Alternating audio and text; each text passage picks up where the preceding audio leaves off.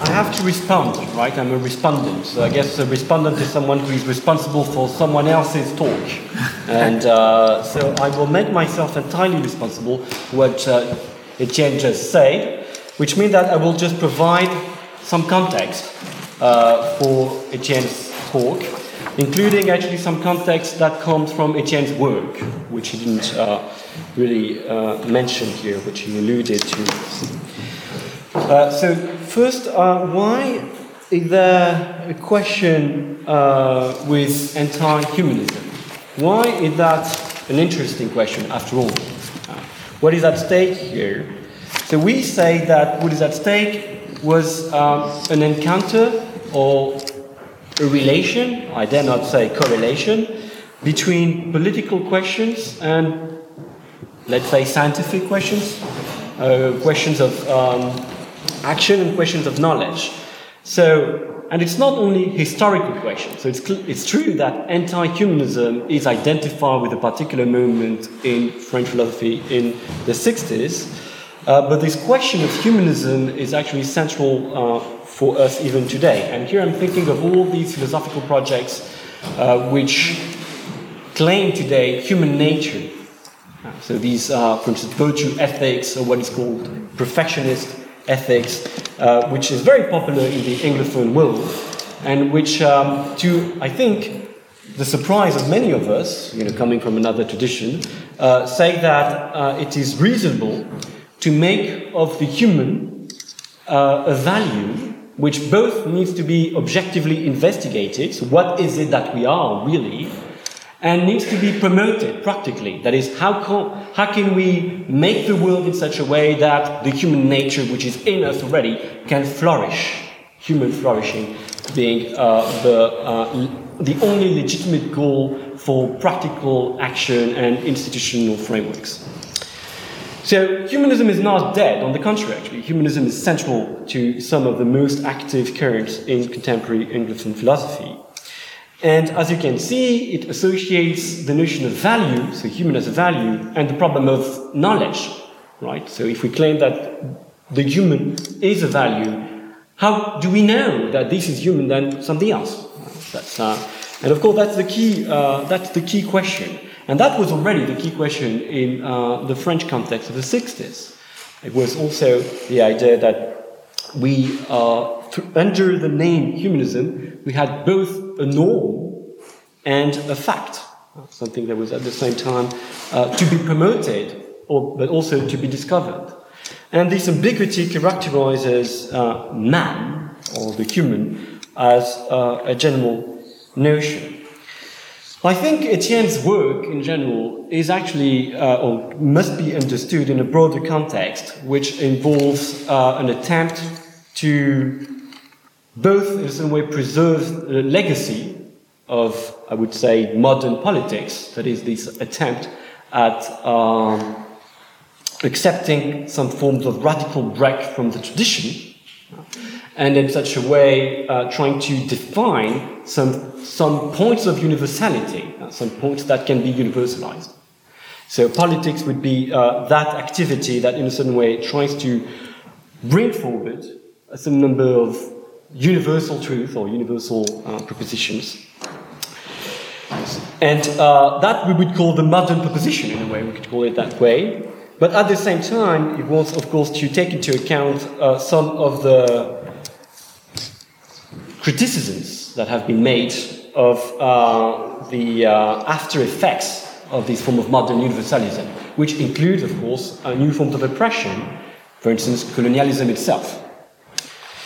Okay, so I think that's the general context. So, what, how, can, how can we navigate in uh, these contexts in which uh, we want at the same time to preserve this notion of universality, but also to recognize that uh, this notion of universality has, can have itself its um, negative or oppressive elements? And I think Etienne would not agree that it would be enough to uh, find under man as a universal notion the disguise of particular entities like the bourgeois class, for instance, or the male uh, or the male uh, colonial figure. Uh, I, I, think uh, that's not Etienne's point. He wants to take into account this form of negative deconstruction of universality, but he doesn't want, I think, to restrict himself um, to that. So, what does, that, what does that have to do with man? Well, it happens that the notion of man in the philosophical tradition has been identified with precisely with the bearer of universality. So, what is man? Man is this entity that is capable of being more than an entity or of being related to things which are not, but could be or probably should be. So, man is this entity that is in relation to universal truth. Now, the question is what characterizes, if you want, man is this entity that is determined by its relation to the indeterminate, to, this cap- to its capacity to overcome determinations in general, its capacity for universality. The question being immediately, okay, uh, is that a particular being? And uh, the answer is generally yes. So we, we mustn't be uh, tricked by uh, this general idea that universality implies that we disregard particularities. And I have in mind actually what uh, Badiou wants to do, and we will talk about Badiou a bit later. Uh, but we call that inhumanism. That's what Badiou uh, calls his own project. Inhumanism is actually not like anti-humanism. And we say Etienne is more like an anti-humanist, which is someone who does take into consideration the need for the notion of man in some sense. So what is inhumanism? Well, inhumanism, that will be my argument, is nothing but humanism itself. What is humanism? Is precisely this idea that there is an entity that is defined by its entirely negative dimension.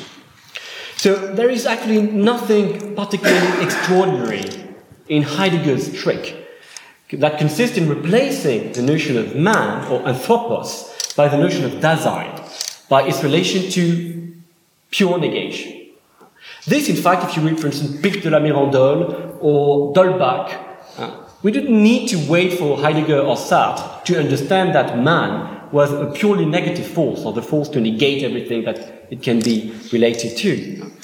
That is actually the uh, common heritage of philosophy, including Hegel, including uh, Kant to some extent. and we'll come back to Kant, who, as, as usual, is more clever. Uh, so, uh, anti humanism is actually caught in this problem that it tries to define our capacity for universal and uh, in fact, it ends up by saying, well, there is something that is characteristic of these entities that are capable of universality. And I think Etienne is interested in these uh, uh, characteristics.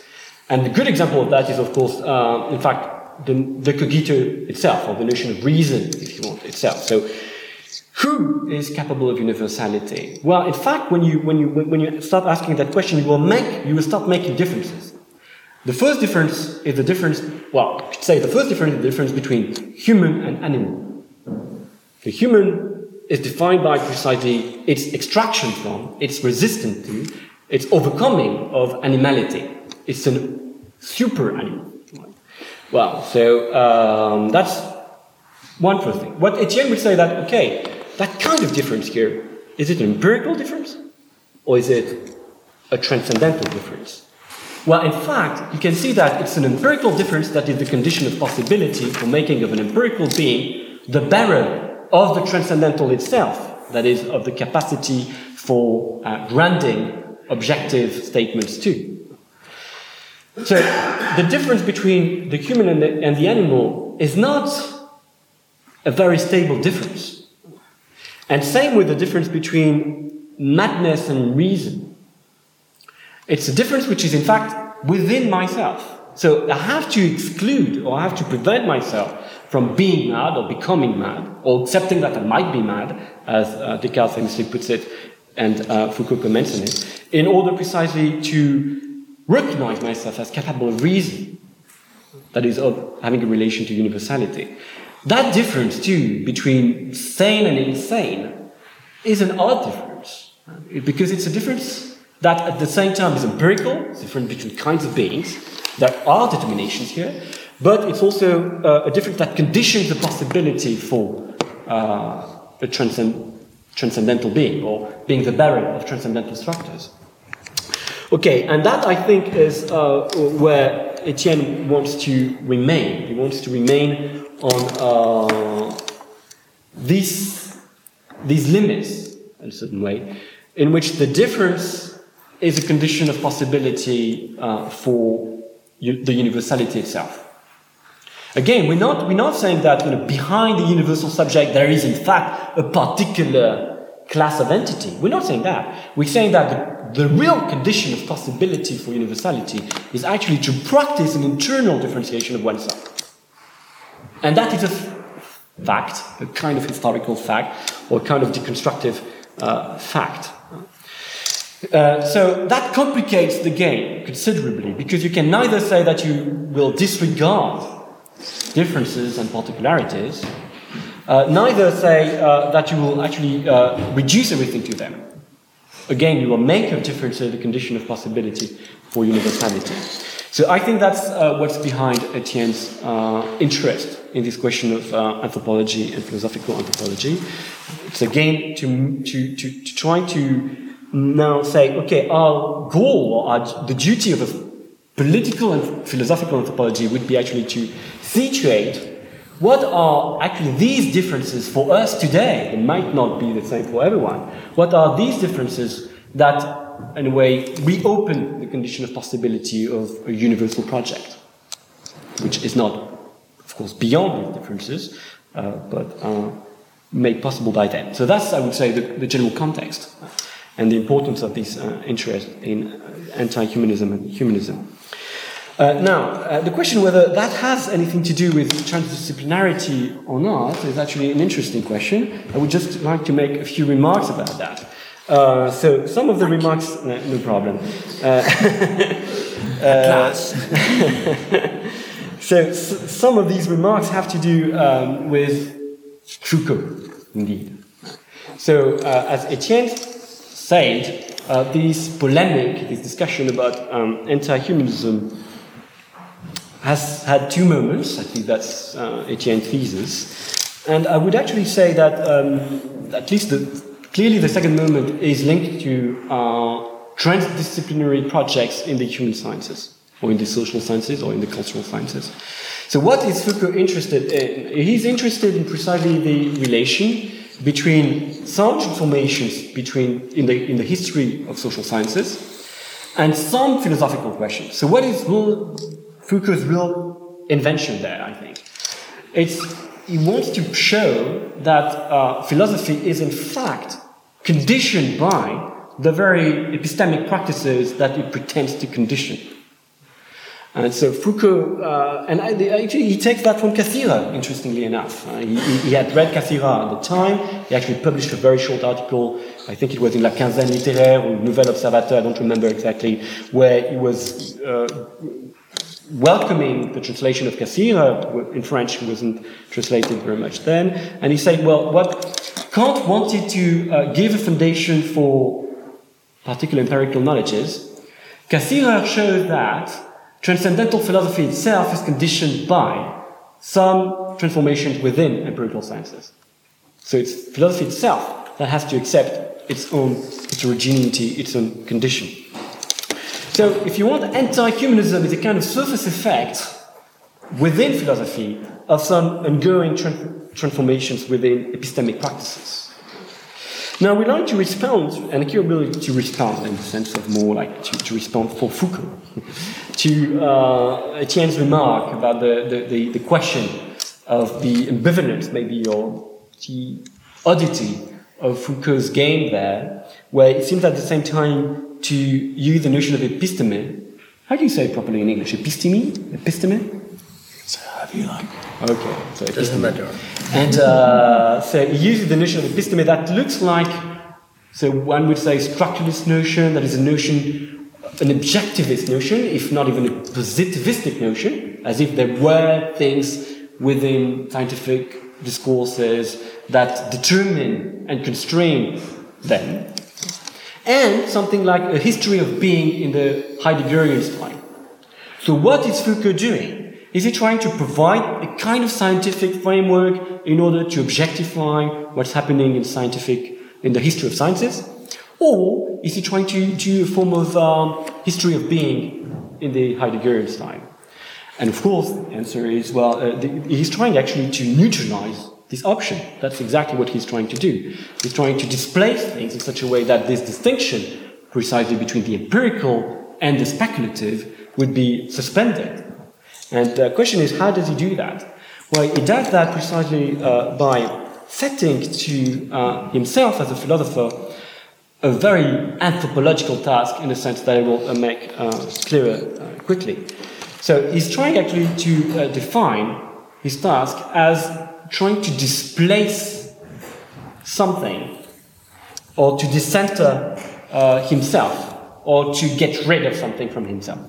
So the job of a thinker is actually to try to not to objectify, not to give foundation for, but uh, to, to open new possibilities or to diagnosis, to give a diagnosis of um, the opening of new possibilities. And these new possibilities at the time uh, are identified with structuralism, not as a form of anti-humanism, properly speaking, but precisely as a form of uh, overcoming of the debate between the philosophical humanist foundation and the positivistic uh, aggression against philosophy.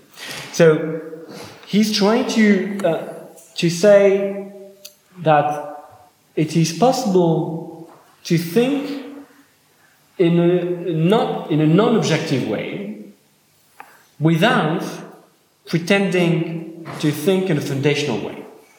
So it's possible to try to um, or rather, the question, how does he do that? So he would, he would do that actually by exhausting, and that's the word that Canguilhem would use about the cogito. He's trying to think by exhausting the possibilities. So what does that mean? It, mean, it, it means that he's trying to do something that Etienne is very keen on doing in general. Uh, that is, he's trying to show that uh, the different options, or the different, rather, different positions available, uh, are in fact different variants within a system. And uh, so the, the, the, the, game is actually to, uh, to show uh, that this system can be closed in a way, that there is something complete in this system. And this system is actually the system of representation that starts, according to uh, Foucault, with the classical age and has never been really uh, closed. So he's trying to identify if you want, it's not that there are false oppositions and false variations, but there are variations that in the end compose a, a system. That is, a set of options that are defined by one another as being variants of one another.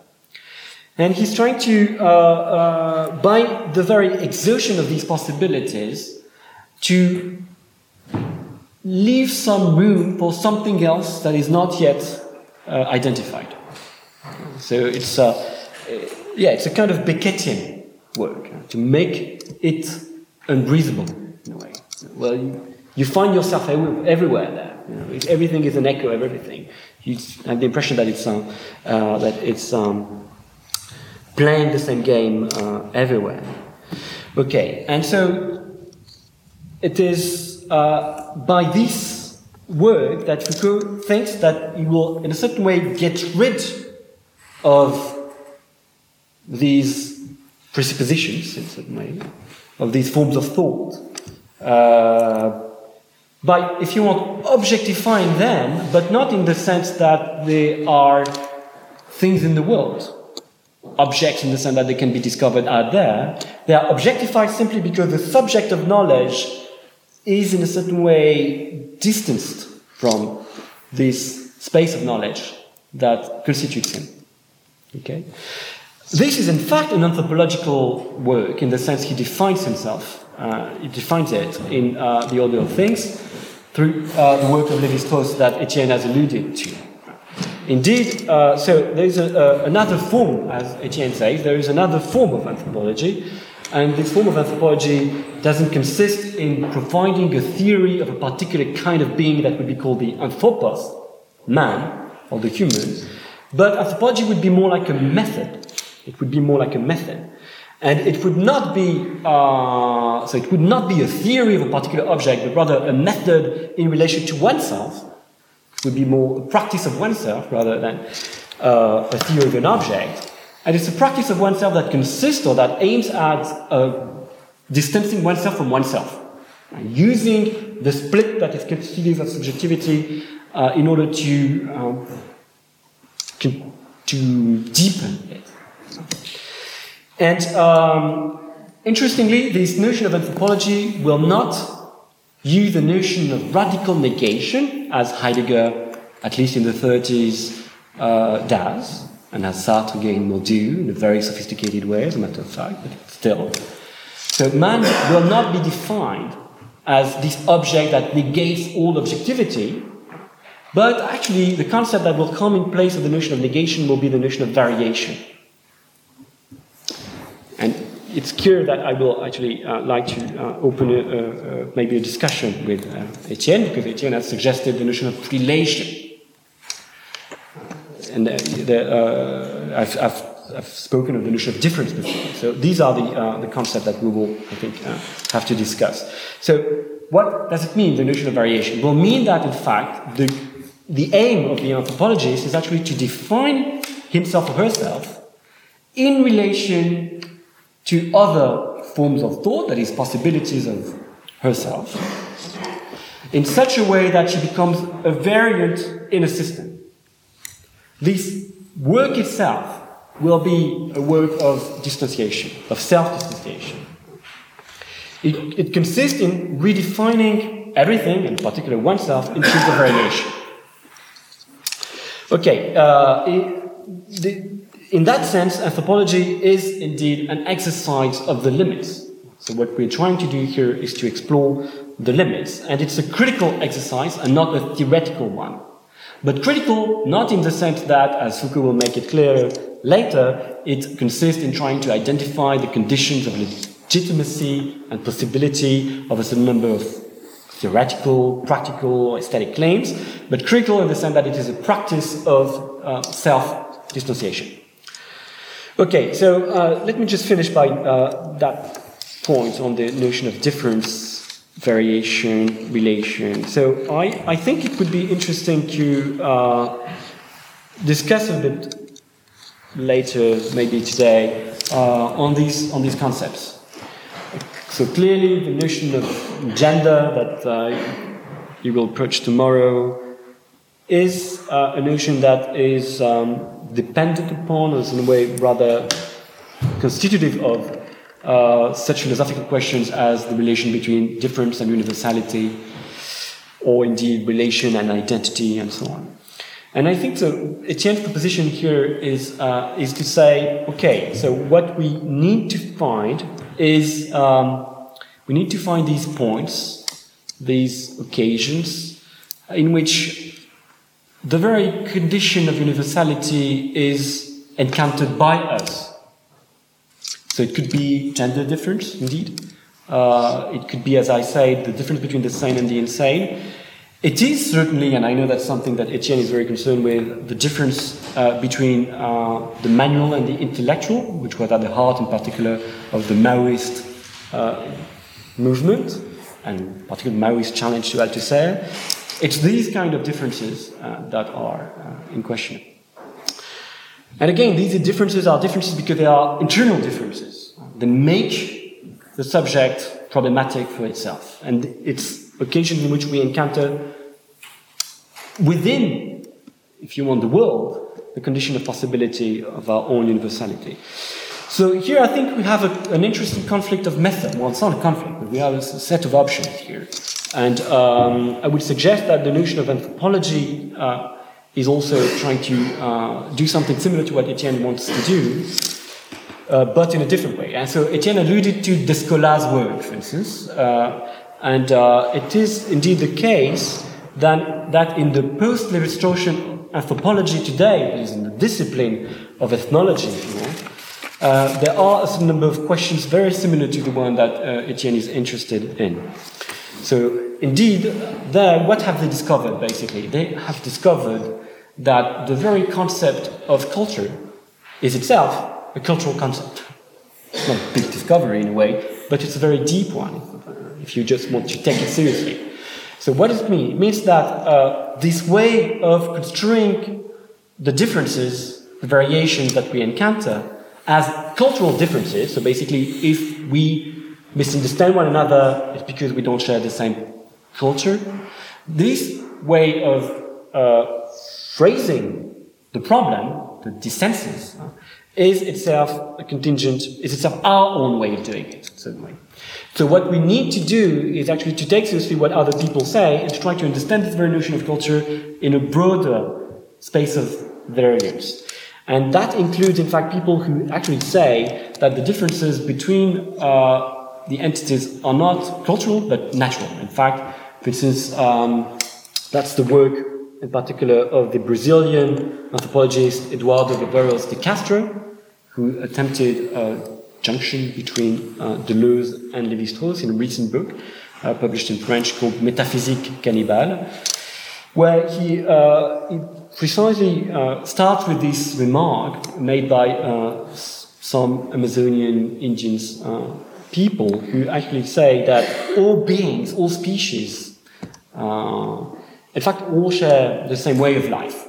So they all drink beer, they all live uh, under uh, nice roofs, uh, and they all uh, have, uh, of course, um, marriages and alliances and so on. But they differ by their, in fact, they differ by their body. So the jaguar is actually a man, nothing other than a man. We all, they're all human, and they all share the same culture at the Araweté. Uh, but in fact, they have a different, they have a different body, and that's exactly the same uh, for the enemies. Just different in terms of the way the body is made. That's the differences. So what that means is that, that, that that's what's behind uh, this called as anthropology of nature. In fact, so it's basically the way uh, the very forms of identification of differences and identities is uh, conveyed is precisely what we should compare. Not presupposing that we can actually attribute to a particular realm of life, which is called culture, the role of, um, of being the space in which differences exist. So we have basically to open the concept of difference uh, in, a, in a completely uh, unbounded way. We have to accept that differences actually might mean that we don't know where the difference can be traced. Uh, and uh, to, to that, I think, is uh, also what is behind um, Etienne's work. Um, do you have more time, or could have a couple of minutes? Yeah. Okay. Uh, so uh, to, just to go back to uh, the um, to the question of of the transdisciplinary problem. So you, you might have remarked that uh, Etienne was interested in the notion of quasi-transcendental. And if, I, I, hope it is clear from what I've said that the, the differences, or what he calls anthropological differences, are indeed quasi-transcendental in the sense that they are neither empirical, they cannot be entirely objectified, nor transcendental in the sense that they cannot be entirely made foundational. The quasi-transcendental in, uh, in Foucault's work are uh, life work, and language. So these, I think, would be an interesting case study, indeed, in terms of uh, these transdisciplinary concepts that had both an empirical scientific side and a philosophical side, because they served both as a foundational uh, instrument, for instance, in the philosophy of life of Schopenhauer, the philosophy of work, according to uh, Foucault, of Marx, the philosophy of language that you would find, for instance, in Humboldt and others. But they also have, of course, um, uh, an empirical uh, role in the constitution of biology, of economy, and of linguistics. So, to reintroduce this notion of quasi transcendental today, it would be interesting to see whether the differences that uh, Etienne is interested in, or the limits in general that I am interested in, have any empirical role to play. Rather, are operating, if you want to be clearer, are operating within the field of knowledge, of social knowledge, whatever it is, not even social knowledge.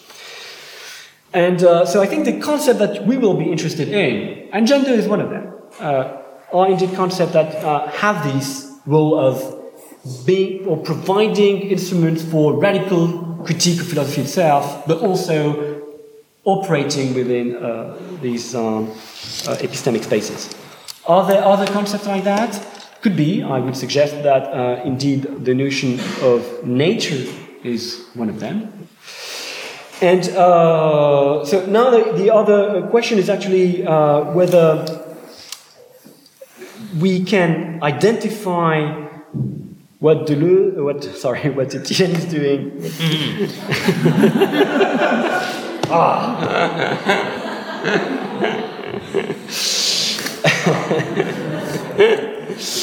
uh, sorry about that. That's a good point end. That's a good point, isn't it?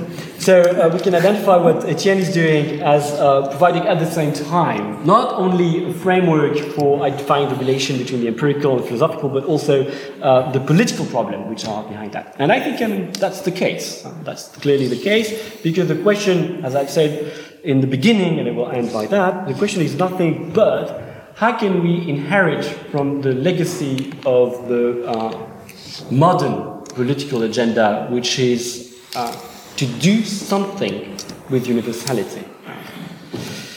Voilà. Thank you very much. Wow.